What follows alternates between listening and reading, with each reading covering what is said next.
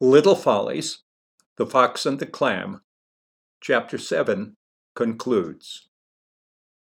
The fox was sad at the beginning, said Matthew, because there was no reason for him to be happy. The clam was happy because he was a jerk. The fox was angry with the clam because he couldn't stand to be around jerks. The fox wasn't sad at the end because he was dead. And the clam will stay happy as long as he's a jerk. He looked hard at me.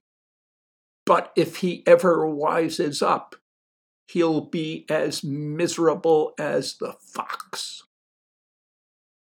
Sitting next to Matthew was Mary Elizabeth Patterson. Mary Elizabeth could make a cloudy day sunny. She was a small girl with slender arms and short brown hair.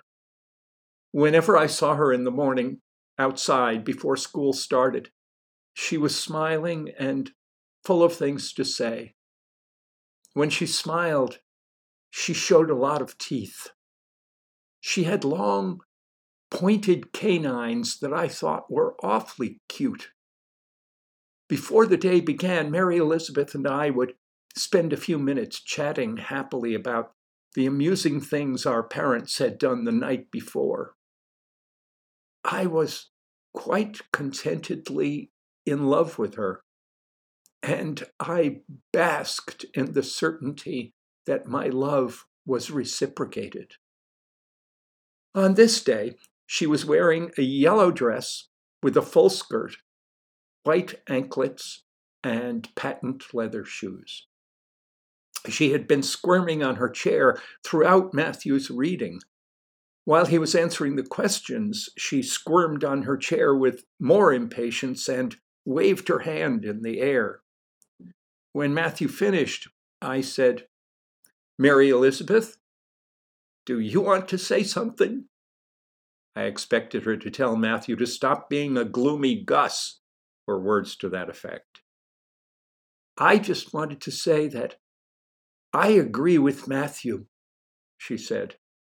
On the tip of my tongue were the words, I think you're right, Mary Elizabeth. I was even leaning forward a bit in my chair to encourage her. I caught myself before I spoke, and then I had to catch myself again before I fell off the chair.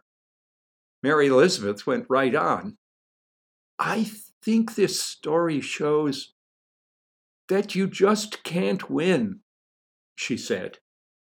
She was looking at Matthew while she spoke, and the look in her eyes was admiration. I had to say something. Well, I said, I, I guess you can't win them all. That's what my father says. Oh, that's just silly, Peter, said Mary Elizabeth. Darkness seemed to descend in the cloakroom. Mary Elizabeth and Matthew were staring into each other's eyes.